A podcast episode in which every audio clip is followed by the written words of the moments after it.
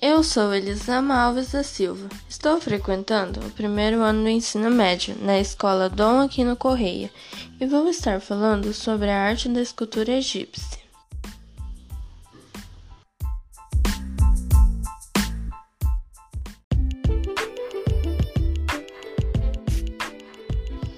A maior parte das esculturas do Egito Antigo são representadas os faraós e dos deuses representadas em formas frontais ou bissimétricas, braços próximos ao torso, estáticas, sem qualquer expressão facial no rosto.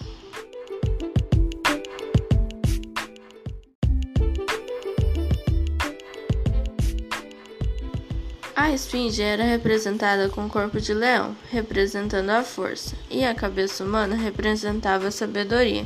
As esfinges são, sem dúvida, as esculturas egípcias mais famosas. Elas eram colocadas nas estradas dos templos, com o objetivo de afastar os maus espíritos. As estátuas eram feitas em substâncias duras, como granito ou diorito, para durarem para sempre.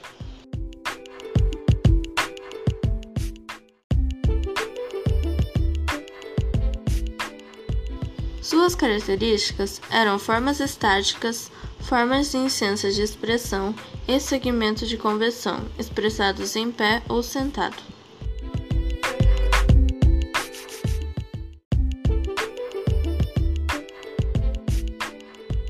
O busto de Nefertiti. O busto de Nefertiti é um busto feito de calcário com cerca de 3.400 anos de idade, retratando Nefertiti, a grande esposa real do faraó egípcio.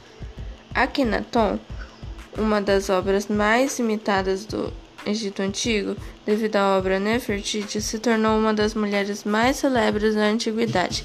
Acredita-se que tenha sido feita em 1345 a.C.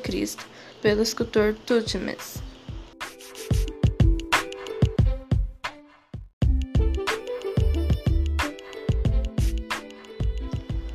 Uma equipe de arqueólogos alemães descobriu o busto em 1912 no ateliê de Tutmosis em Amarna, no Egito.